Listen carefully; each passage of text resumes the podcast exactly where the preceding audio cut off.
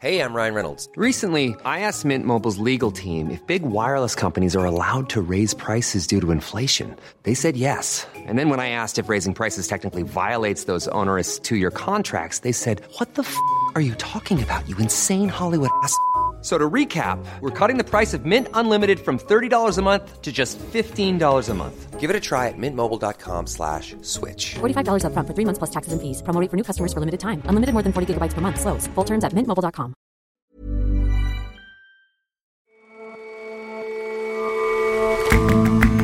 Hello and welcome to The Intelligence on Economist Radio. I'm your host, Anne McElvoy, in for Jason Palmer. Every weekday, we provide a fresh perspective on the events shaping your world. The 21st century scramble for Africa is underway as Russia, China, and the West compete for financial and military spoils in the continent's emerging economies. We explore what's at stake and who's winning. Mark Twain lamented that a turnip is female in German, while a girl is neuter. Now, a lot of speakers have been pushing for these languages, like society in general, to become less focused on gender.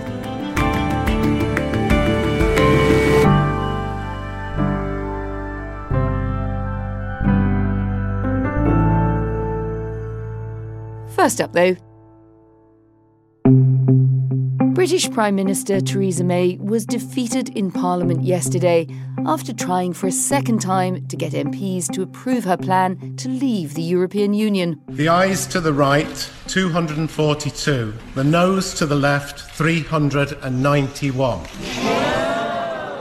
A hoarse Prime Minister expressed her disappointment at the deadlock. Voting against leaving without a deal and for an extension does not solve the problems we face. Nearly a quarter of the members of her own party voted against her deal, alongside opposition parties. Some politicians want a harder Brexit, with the UK fully out of European institutions such as the single market and the customs union.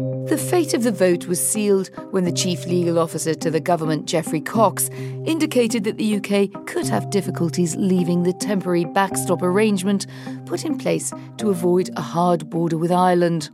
The legal risk, as I set it out in my letter of the 13th of November, remains unchanged. Many feel Mrs May hasn't provided a good enough answer to the issue of how to deal with the UK's border between the Republic of Ireland, which is in the EU, and Northern Ireland, which is part of the UK, and would leave the EU if Brexit went ahead. This morning, the government sought to diffuse panic about the prospect of a no deal Brexit by declaring it would temporarily suspend tariffs on many traded goods if that came about but the outlook remains turbulent. And Labour leader Jeremy Corbyn had his own way out of the impasse. The Prime Minister has run down the clock, and the clock has been run out on her. Maybe it's time instead we had a general election and the people could, people could choose who their government should be. So, what happens next on the choppy road to Brexit, and what does it mean for the leadership of an embattled Mrs May? Well, I think it was expected that she might lose again, but it was not expected that she would lose by another three figure margin, in this case 149 votes. Joining us to help make sense of all the latest twists and turns in the House of Commons is John Peet, our Brexit editor. Two of the biggest defeats for any British government in history is quite a bad performance for Theresa May. And that's two votes in succession that she hasn't been able to get through on her deal. What does it mean for the Brexit process and what happens now?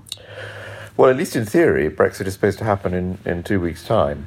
Um, but as the Prime Minister said after yesterday's defeat, today Parliament will vote on whether MPs want to leave the EU with no deal, and they are expected to say no, they do not want to leave with no deal. Um, and tomorrow they're going to vote on whether, since they don't want to leave with no deal and they failed to pass the deal, um, the British government should ask for an extension of the timetable beyond March 29th.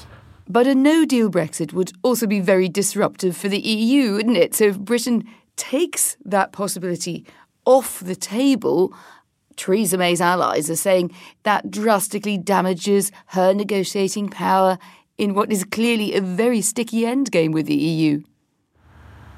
Yes, I mean, the, the, argument about no deal has gone on more or less since this process began, when Theresa May herself um, famously said no deal is better than a bad deal. Um, I think the problem with that was that no deal has always looked very damaging for the UK um, and potentially damaging also for the European Union, particularly for, for Ireland. Uh, and the, the, the, the problem that that has led to is that nobody on either side really has taken seriously the risk that there would be a no deal Brexit. So it hasn't really worked as a, as a bargaining tactic. I mean, many MPs have said you have to be willing to walk away from the table if you're going to get a good deal out of the European Union. But actually, the EU never took this seriously as a threat. And I think the fact that MPs are about to vote not to leave with no deal demonstrates they are right not to take it seriously as a threat. It could still happen by accident, but nobody actually wants to leave with no deal. Well, let's look at another way in which pain is extended. Uh, that is this idea of extending the negotiating period to enable the government to carry on having those tussles with the EU uh, without a deal yet in place. Assuming this motion passes and it comes before the House of Commons on Thursday, how easy is that to achieve? I think the, the EU, the signs from the EU are that they don't want to be to be to be responsible for a, a, crash out Brexit. So, in a sense, once the British government puts in a request for an extension, the EU is, is almost bound to grant it. But they will be quite they will do so with some reluctance, and I think they will say we don't want it to be a long extension. We want to know what it's to be used for, we want some assurance from you that you have some plan for ratifying some form of Brexit deal. Um, but at the end of the day, I do think when they meet um, next week, they will say, yes, you can have maybe two months, maybe three months. Um, there is going to be some discussion about whether actually they should make the extension a lot longer, but I think it's much easier to do it, at least at this stage, uh, on the basis of only two or three months. And where does this leave British politics and the fragmentation that we're seeing of a lot of long standing political groupings. There's a small third force that's emerged in Parliament, pro EU discontent with the existing leaderships. Do you think this is a sign that something is changing in our politics? I think Westminster politics is certainly in considerable turmoil. Um, I mean, the traditional sort of British stability has been built by, around the two main parties, Labour and the Conservatives, who actually increased their share of the vote in the 2017 election. But the Brexit has sort of cast across that stability because the bigger divide now is between those who support Remain and those who support Leave. And both main parties are completely divided, um, split from top to bottom on this issue. And new, the new grouping, the independent group, is also a very strong Remain oriented group. And I think almost anything could happen in British politics um, within either party over the next um, year or two. John, thanks very much for joining us. Thank you. Next up, we turn to Africa, where the continent's vast resources have been sparking interest and investment from geopolitical rivals. What might that mean for the region? Jason Palmer learns more about it.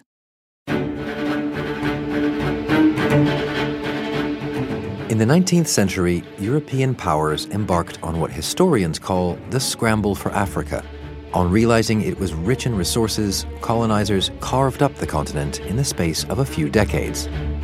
The second great surge of foreign interest in Africa took place during the Cold War, when East and West battled for the allegiance of newly independent African states. Today, some might say there's a new scramble going on. Great power competitors, namely China and Russia, are rapidly expanding their financial and political influence across Africa.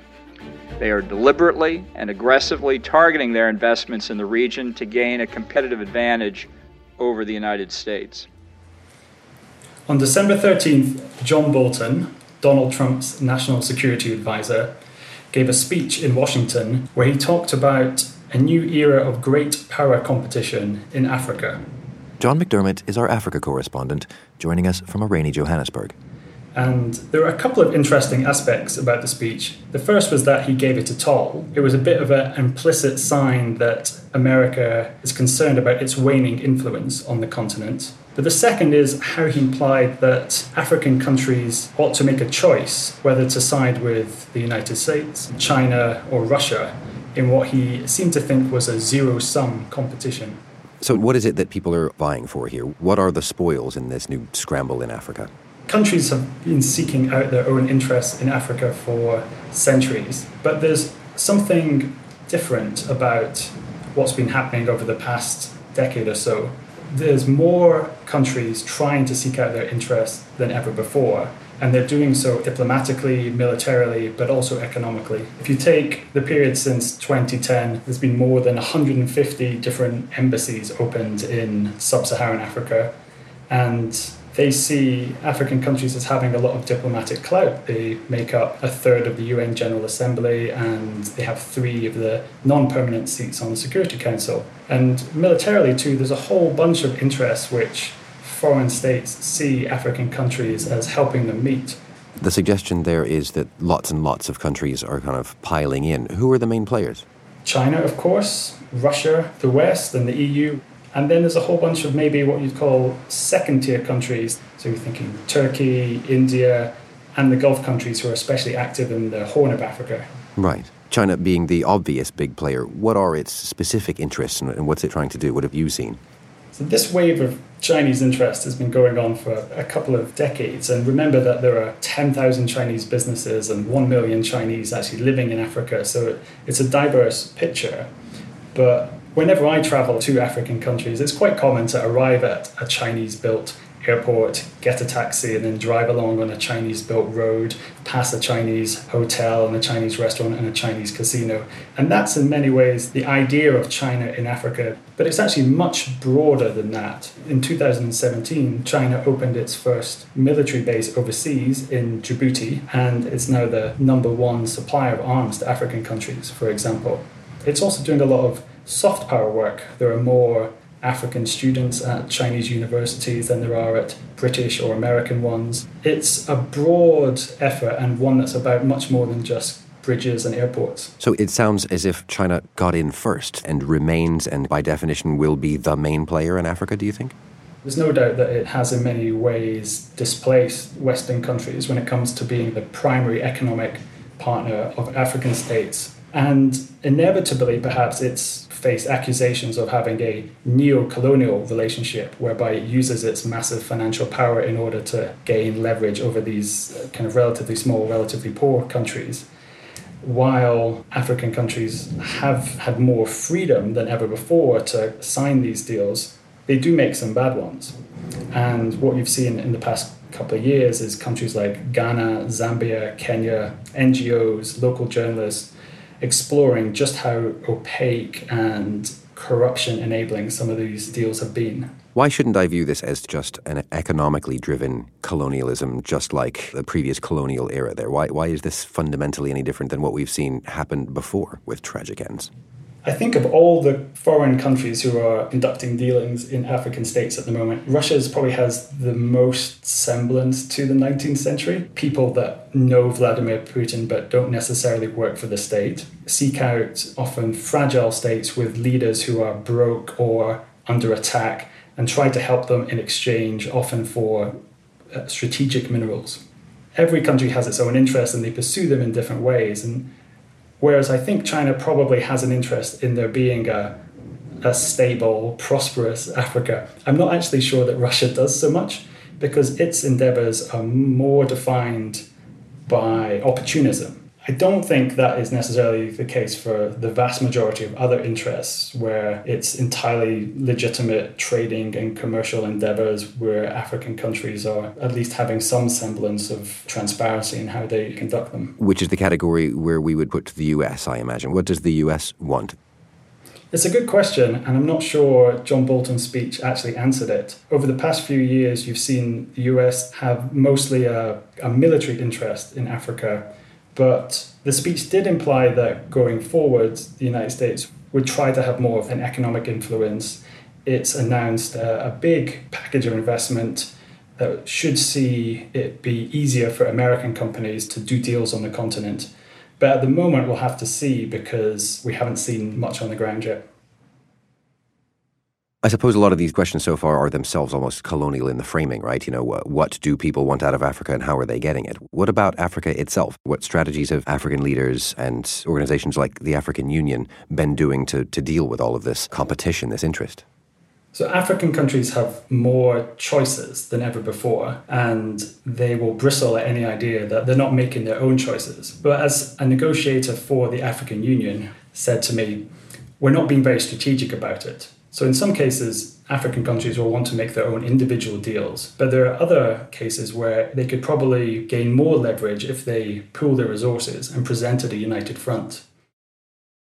And African countries are making progress on this. There's a continental free trade agreement which was launched earlier last year and steadily picking up signatories. And if that were signed, it would be the biggest progress on free trade in decades. But it would also help African countries gain more leverage. It would make them more powerful on the other side of the negotiating table. It seems clear that there is a great deal of money to be had here. That's why there is so much interest in the continent. I'm wondering what you think needs to happen so that the deal making actually benefits everyone in the way that it should. History tells us that foreign states will always pursue their own interests in Africa, and far too often the deals that are being signed are benefiting a narrow elite rather than the wider population. And that's why it's really important that people don't forget about democracy and accountability because without that, there's no way for ordinary Africans to hold their governments to account.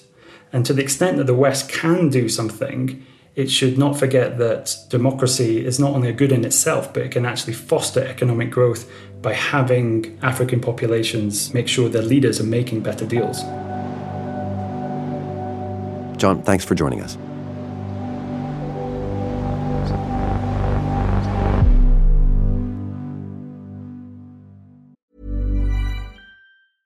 Hi, this is Matt and Sean from Two Black Guys with Good Credit. If you own or operate a business, whether it's a local operation or a global corporation, partnering with Bank of America could be your smartest move. By teaming with Bank of America, you'll enjoy exclusive digital tools, award winning insights, and business solutions so powerful you'll make every move matter. Position your business to capitalize on opportunity in a moment's notice. Visit bankofamerica.com slash banking for business to learn more. What would you like the power to do? Bank of America, N.A., copyright 2024.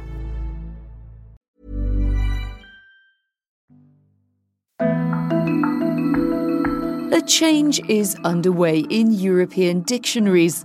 A lot of speakers have been pushing for the continent's languages, like society in general, to become less focused on gender. But that's a challenge, as quite literally every noun has a gender in French and German and Italian, from mothers and fathers to tables and chairs. Jason Palmer spoke to Lane Greene, who writes our Johnson language column. He's been looking at the problem. Problem, by the way, is neuter in German, but male in French. It's long been the case in most languages in the world that a default human is a male. Well, in 2019, it started to look a little odd that a default person is one of the two sexes of the human species. And some words that have a feminine ending uh, give you a very different meaning. A good French example is ambassadrice, which famously means the wife of an ambassador, not a female ambassador, which is an ambassadeur. Lane, it, it sounds like these types of gendered words are pretty entrenched in the language. Has there been much success in trying to change that? So recently, the French Academy, the Académie Française, which is the sort of guardian of traditional French, decided it would finally bless feminized forms of job titles and functions like doctor, professor, and president. So there are now officially blessed forms like la présidente, la docteure, with an E at the end to signify that the doctor or the president in question is a female. And French is a little behind the curve on this. Well, the Academy, uh, probably better put, was behind the curve. French people had started doing this quite a while back. The government put out a circular on this already in 1998, and female ministers were starting to ask to be called la ministre, not all of them, but quite a few of them. And the Academy howled and said this is absurd, and French just does not allow this kind of thing, and it's illogical. But people kept on doing it. So the Academy getting around to it in early 2019 just meant they were only about 21 years behind the government and quite a long way behind a lot of ordinary feminists who made it clear that this is what they preferred. And what about other languages? How have they dealt with this this shift? Every European language you can think of has a different strategy and a different set of issues depending on their gender system. So German has a suffix in that makes the noun feminine. So student, male student, becomes studentin, female student. But how do you refer to a generic student? A German, like everybody else, just assumes that a male student is generic. And so they're doing things like putting an asterisk at the end of student and then adding the in ending. Other things include capitalizing the in, so student, capital I-N, things like that. The problem is they look ugly on the page and many of them are impossible to pronounce. So you get confusion there. Depending on the language, you see people doing lots of different things. Um, this is another one of those occasions where it seems that English speakers have it a little bit easier. We do we don't have to have the, the gendered gendered noun. Well, we do have our own issues. So think about the word master and its equivalent mistress, which have very, very different meanings. Actor and actress has been robust for a long time. Now, serious women want to call themselves actors, or many don't, but many do. So you see in, in English's case, we're doing the exact opposite of what the French are doing. We are trying to get rid of the formerly marked feminine forms and say everyone has the right to be an actor. Um, so feminism can push in both directions, interestingly. Well, I mean, that's a function in part of the fact that, you know, in Romance languages, all of the nouns are gendered, right? So it, it can't be simply ignored. It can't be ignored, but the fact that English, relatively speaking, lacks all that gender marking hasn't got us out of the issue. We have the everyday problem of how do you say things like each student has to turn in X's homework on Wednesday, do you say each student has to turn in his homework, as traditionalists would have you do? Do you say his or her every time? Do you alternate between his and her? And the solution that's really on the rise is to say each student has to turn in their homework on Wednesday. And though traditionalists howl at this, it's actually far, far older than people think. It goes back to at least 1375 in the Oxford English Dictionary and has been in robust use ever since. So the Economist's own style guide blessed a they with a preceding sort of everyone, as in everyone has their own opinion around last year. And sure, the they doesn't match the singular nature of each student, but it doesn't match the gender if you use his. And people reckon it's better to be wrong in number, but at least gender inclusive rather than be sexist. Thanks for your time, Lane. Thank you.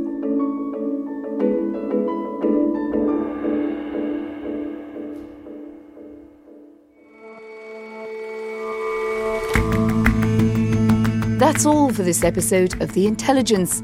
You can subscribe to The Economist at economist.com slash radio offer. 12 issues for $12 or £12. See you back here tomorrow.